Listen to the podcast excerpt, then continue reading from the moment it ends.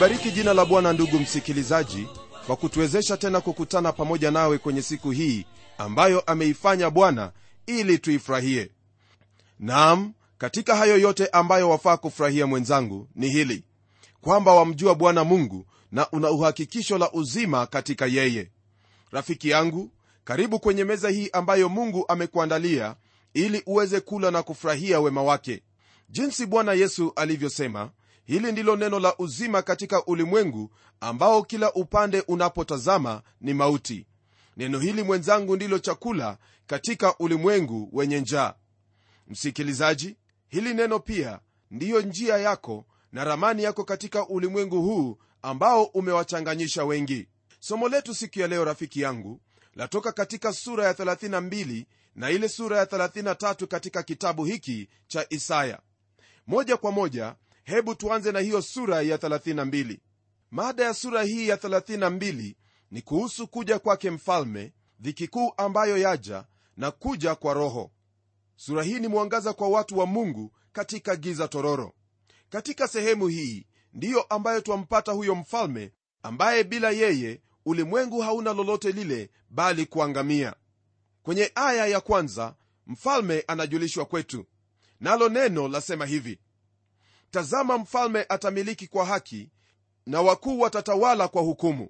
Msikilizaji aya hii yatuingiza katika wakati huo wa ufalme wake mfalme wa wafalme bwana yesu kristo.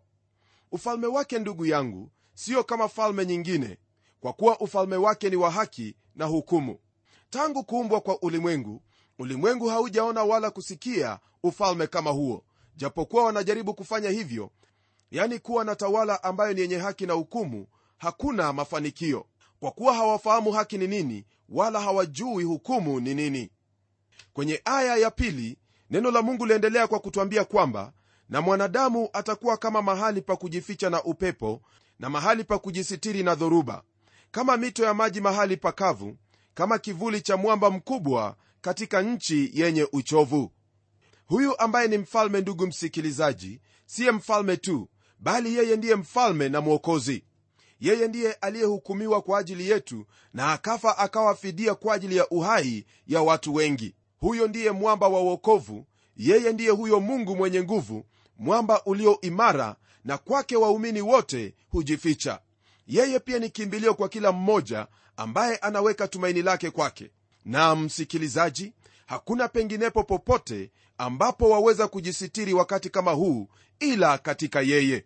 Elewa kwamba ujapojaribu kujificha katika mali yako umaskini wako masomo yako au hali yoyote ile ambayo unayo basi fahamu hivi hayo yote siyo kimbilio hata kidogo maana hayo yote ni kama mavumbi ambayo upepo ikija hautayaona tena.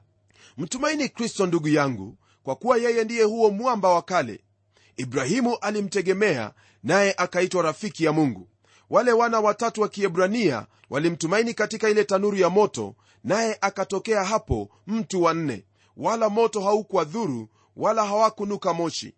Msikilizaji muda hautaniruhusu ni kuelezee hao ambao waliyafanya mambo makuu kwa ajili ya kumtumaini huyu mfalme. Hebu soma kile kitabu cha waibrania sura ya 11 nawe utayaona hayo ambayo ninayanena. Na unapoyasoma hayo ndugu yangu fahamu kwamba wewe pia waweza kuwa miongoni mwao.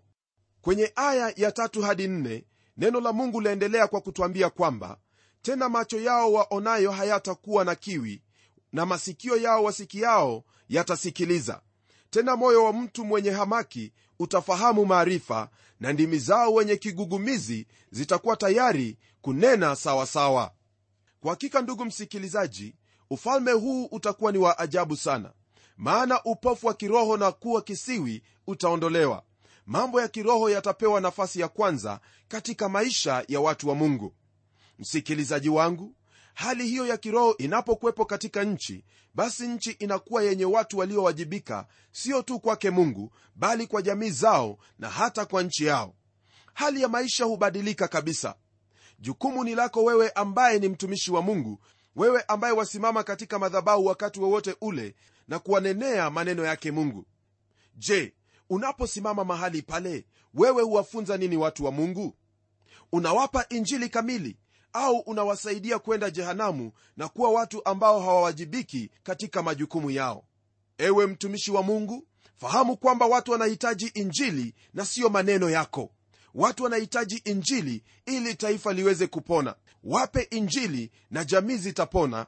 Wape injili ndugu yangu nao wataishi kwa kujiheshimu na utakatifu. Wape injili kamili na watu wa mungu watakubariki maana maisha yao yatakuwa ya kumbariki mungu jambo ambalo naamini kwamba ni shauku ya kila mmoja wao. Ndugu msikilizaji hebu tutazame aya ya tano hadi nane ili tuweze kuona neno la mungu laendelea kutwambia nini.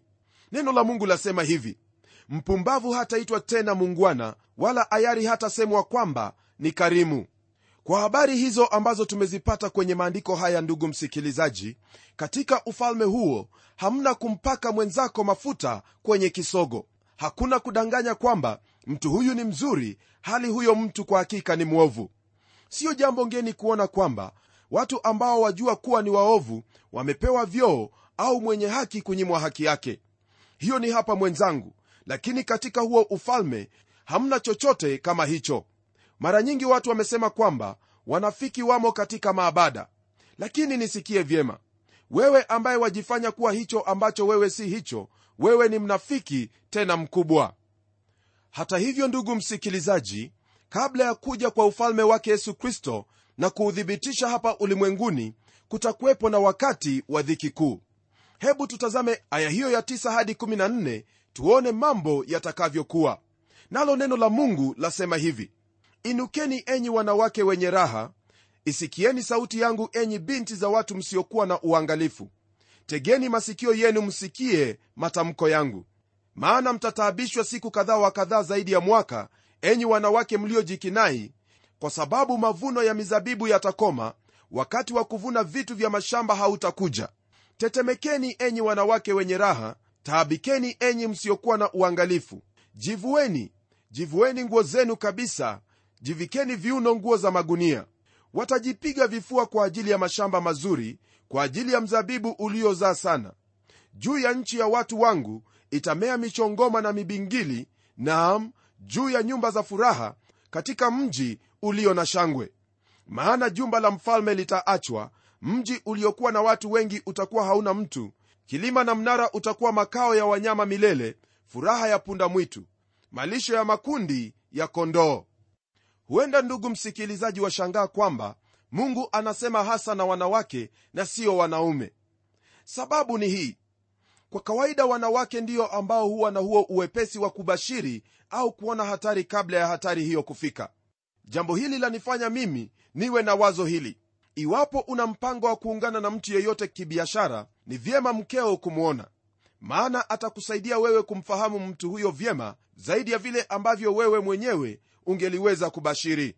Licha ya wanawake kuwa na wepesi huo siku hiyo ambayo itakuwa ikikaribia ya dhiki kuu hali hiyo hawatakuwa nayo maana wao watakuwa wamezama kwenye raha na anasa kwa kiwango hicho cha kutotambua kwamba hukumu yaja. Ni langu kwamba kwa uwezo wake roho mtakatifu mtoto wa mungu wewe utafunuliwa hayo ambayo yanakuja. Kwenye aya ya 15 neno la mungu laendelea kwa kusema kwamba hata roho itakapomwagwa juu yetu kutoka juu hata jangwa litakapokuwa shamba lizaalo sana nalo shamba lizaalo sana litakapohesabiwa kuwa msitu. Andiko hili jinsi ambavyo tumelisoma ndugu msikilizaji ni ahadi ya kumwagiwa roho ahadi hii itakuwa wakati huo wa utawala wake kristo wa miaka elfu. Roho wake bwana atakaposhuka juu ya watu wake wakati huo ndipo baraka nyingi mno za kiroho zitaonekana. Watu wengi watamgeukia bwana mungu kwa imani katika yesu atakayekuwa akitawala wakati huo. Licha ya yeye kristo kutawala mwenyewe siyo kila goti ambalo litapigwa wakati huo maana wakati huo utakuwa ni wakati wa kuwajaribu wanadamu na kuwapa fursa yao kwa hiari yao wenyewe wa kugeuka na kuweza kumfuata huyo ambaye ni mungu aliyebarikiwa milele. Hili ndilo ambalo yoweli pia alisema kwamba hata itakuwa baada ya hayo ya kwamba nitamimina roho yangu juu ya wote wenye mwili na wana wenu waume kwa wake watatabiri wazee wenu wataota ndoto na vijana wenu wataona maono tena juu ya watumishi wenu wanaume kwa wanawake katika siku zile nitamimina roho yangu. Najua kwamba ndugu msikilizaji tayari umeweza kufikiria kuhusu andiko hilo lililopo kwenye kitabu cha matendo sura ya pili aya ya 15 hadi 21 naam petro alimnukuu yoweli lakini hakusema kwamba hicho kilichotendeka ni utimilifu wa yale ambayo yoweli alitabiri ila hicho kilichotendeka siku ya pentekoste ilikuwa ni utimilifu kwa kiwango kidogo tu. Kile ambacho yoeli na petro walisema ni hayo ambayo yatatendeka katika utawala wake kristo wa miaka elfu. Ndugu msikilizaji aya zinazofuatia kwenye kitabu hicho cha yoeli zanena kuhusu mambo ya ajabu ambayo mungu ataonyesha katika mbingu na katika dunia. Kama unavyofahamu hayo bado hayajatendeka. Vijana hawaoni maono bali wana shughuli zao. Nao wazee hawajatuambia ndoto ambazo wameziota. Jambo hili hata hivyo laweza kuwa latendeka kwa kiwango kidogo tu kwa wale ambao wamejitolea kwake mungu. Naam tunapoendelea kusubiri kutimia kwa maandiko haya lililopo msikilizaji ni kuliruhusu neno lake mungu kunena nawe. Amri juu ya amri kanuni juu ya kanuni. Nawe utaendelea kukuwa katika imani yako katika kristo soma neno la mungu mwenzangu lichunguze ili usije ukadanganyika kwa maneno ya uerevu ya uongo ya wale ambao wanafundisha mafundisho ya uongo. Fuata biblia ndugu yangu.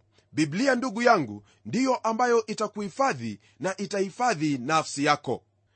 Hapo ndugu msikilizaji ndipo twamalizia sura hiyo ya 32 hebu sasa tugeukie sura ya 33 ili tuweze kuona ni yapi ambayo mungu tena ametuandalia katika sura hii.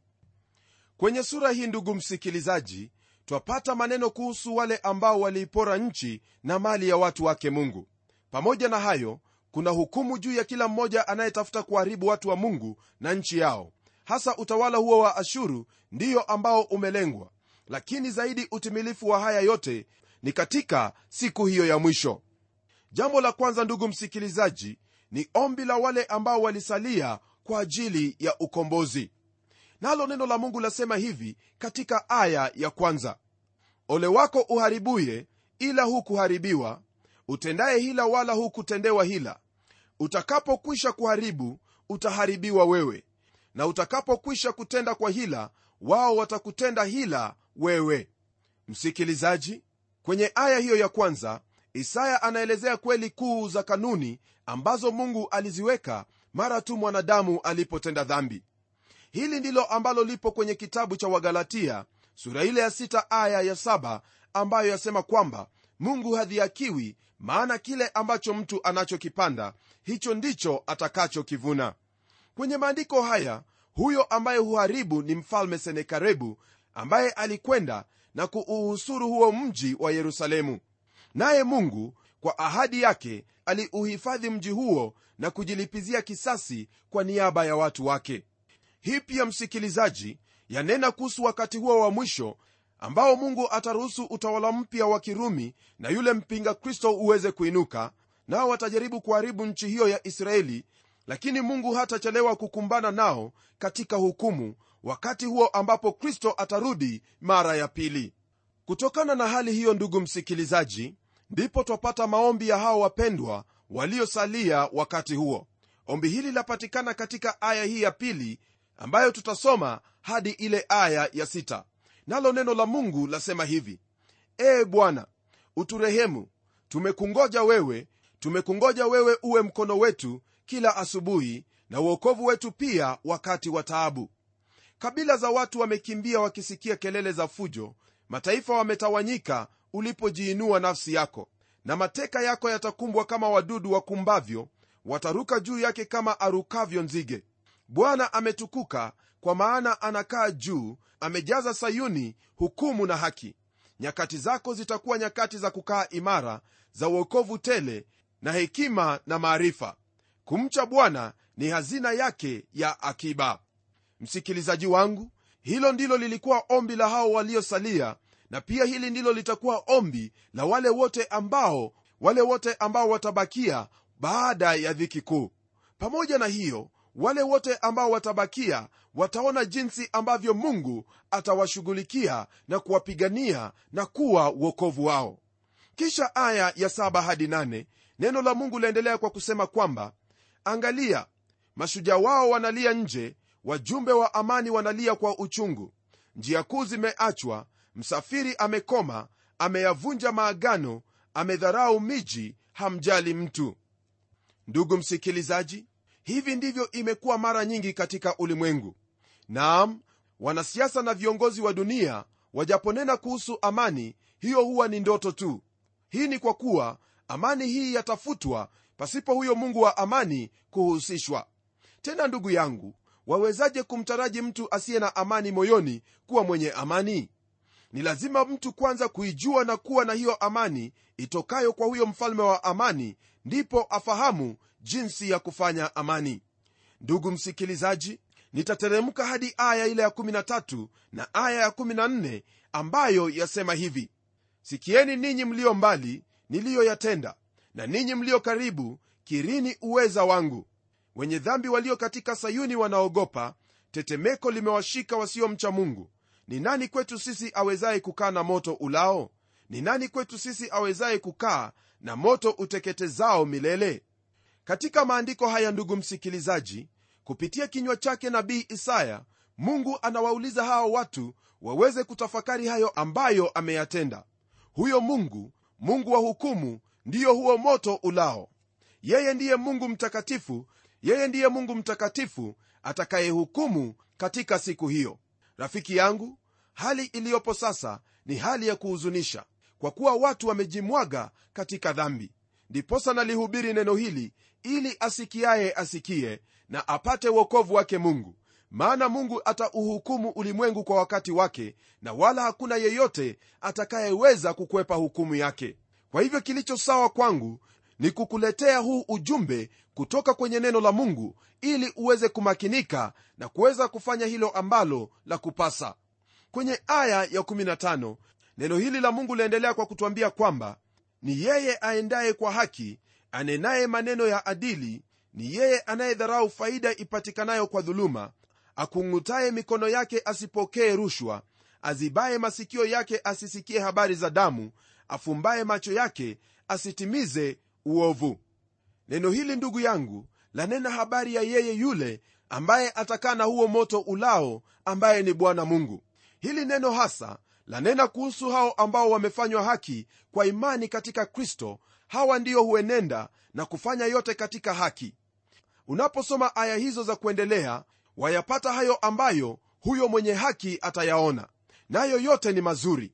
Nitakuuliza ndugu msikilizaji uweze kusoma aya hiyo ya 16 hadi ile aya ya 21 uweze kuona kile ambacho mungu atamtendea huyo ambaye hapokei rushwa huyo ambaye huenenda kwa haki anenaye maneno ya adili anayedharau faida ipatikanayo kwa dhuluma na kukung'uta mikono yake asipokee rushwa azibaye masikio yake asisikie habari za damu afumbaye macho yake asitazame uovu.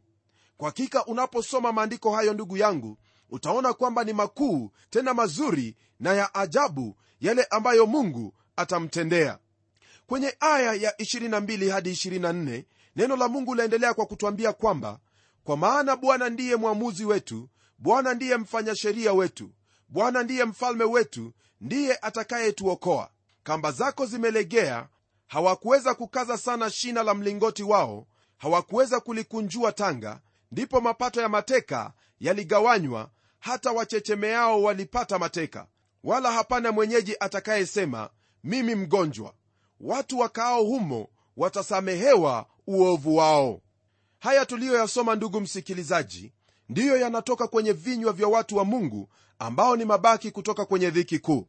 Kwake israeli bwana ndiye atakayekuwa ulinzi na baraka kwao. Ndugu msikilizaji licha ya hali iliyopo sasa yerusalemu kuna matarajio mema kuhusu mji huo. Nam jicho la imani huangalia juu zaidi ya hali ngumu iliyopo sasa na kuona utukufu ujao. Huu ni wakati ambapo mfalme atatawala yerusalemu naye ataleta amani ulimwenguni maana yeye ndiye mfalme wa amani. Msikilizaji wangu kuna tumaini kwako wewe uliyemwamini kristo. Usitupe imani yako katika yeye maana yeye aliyeahidi yuaja na wala hatachelewa mtumaini kwa yote maana yeye ni mwaminifu na atatenda hicho alichoahidi basi hebu tuombe pamoja. Baba mungu katika jina la mwanao yesu kristo na kushukuru kwa ufunuo huo ambao twaupata kuhusu yale yajayo juu ya ulimwengu huu hasa kwa wale ambao wanakutumaini. Asante kwa kuwa umemwezesha msikilizaji wangu kuyasikia haya ili imani yake iweze kujengeka katika wewe. Bwana mungu na kushukuru pia kwa hilo tumaini tulilo nalo katika wewe. Mbariki ndugu yangu anapokutazama wewe katika yote maana wewe ndiwe uokovu wake na kimbilio lake. Naomba haya katika jina la yesu kristo ambaye ni bwana na mwokozi wetu. Amen. Rafiki yangu hakuna yeyote ambaye iwaweza kukufunulia kuhusu yale yanayokupasa kutenda ila bwana yesu kristo kwa roho wake. Kwa wakati huu tafuta kujua lile ambalo la kupasa hasa kutoka kwenye biblia. Mungu akubariki. Mimi ni mchungaji wako jofre wanjala munialo na neno litaendelea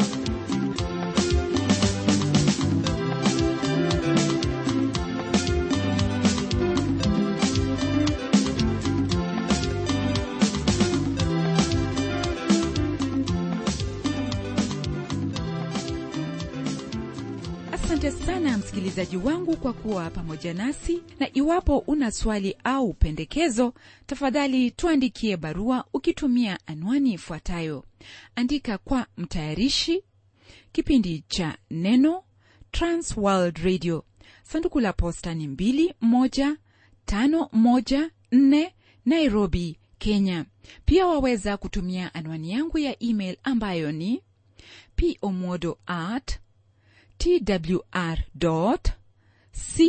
co ke na pia na kusihi tafadhali tutembelee kwenye websaiti yetu ambayo anwani yake ni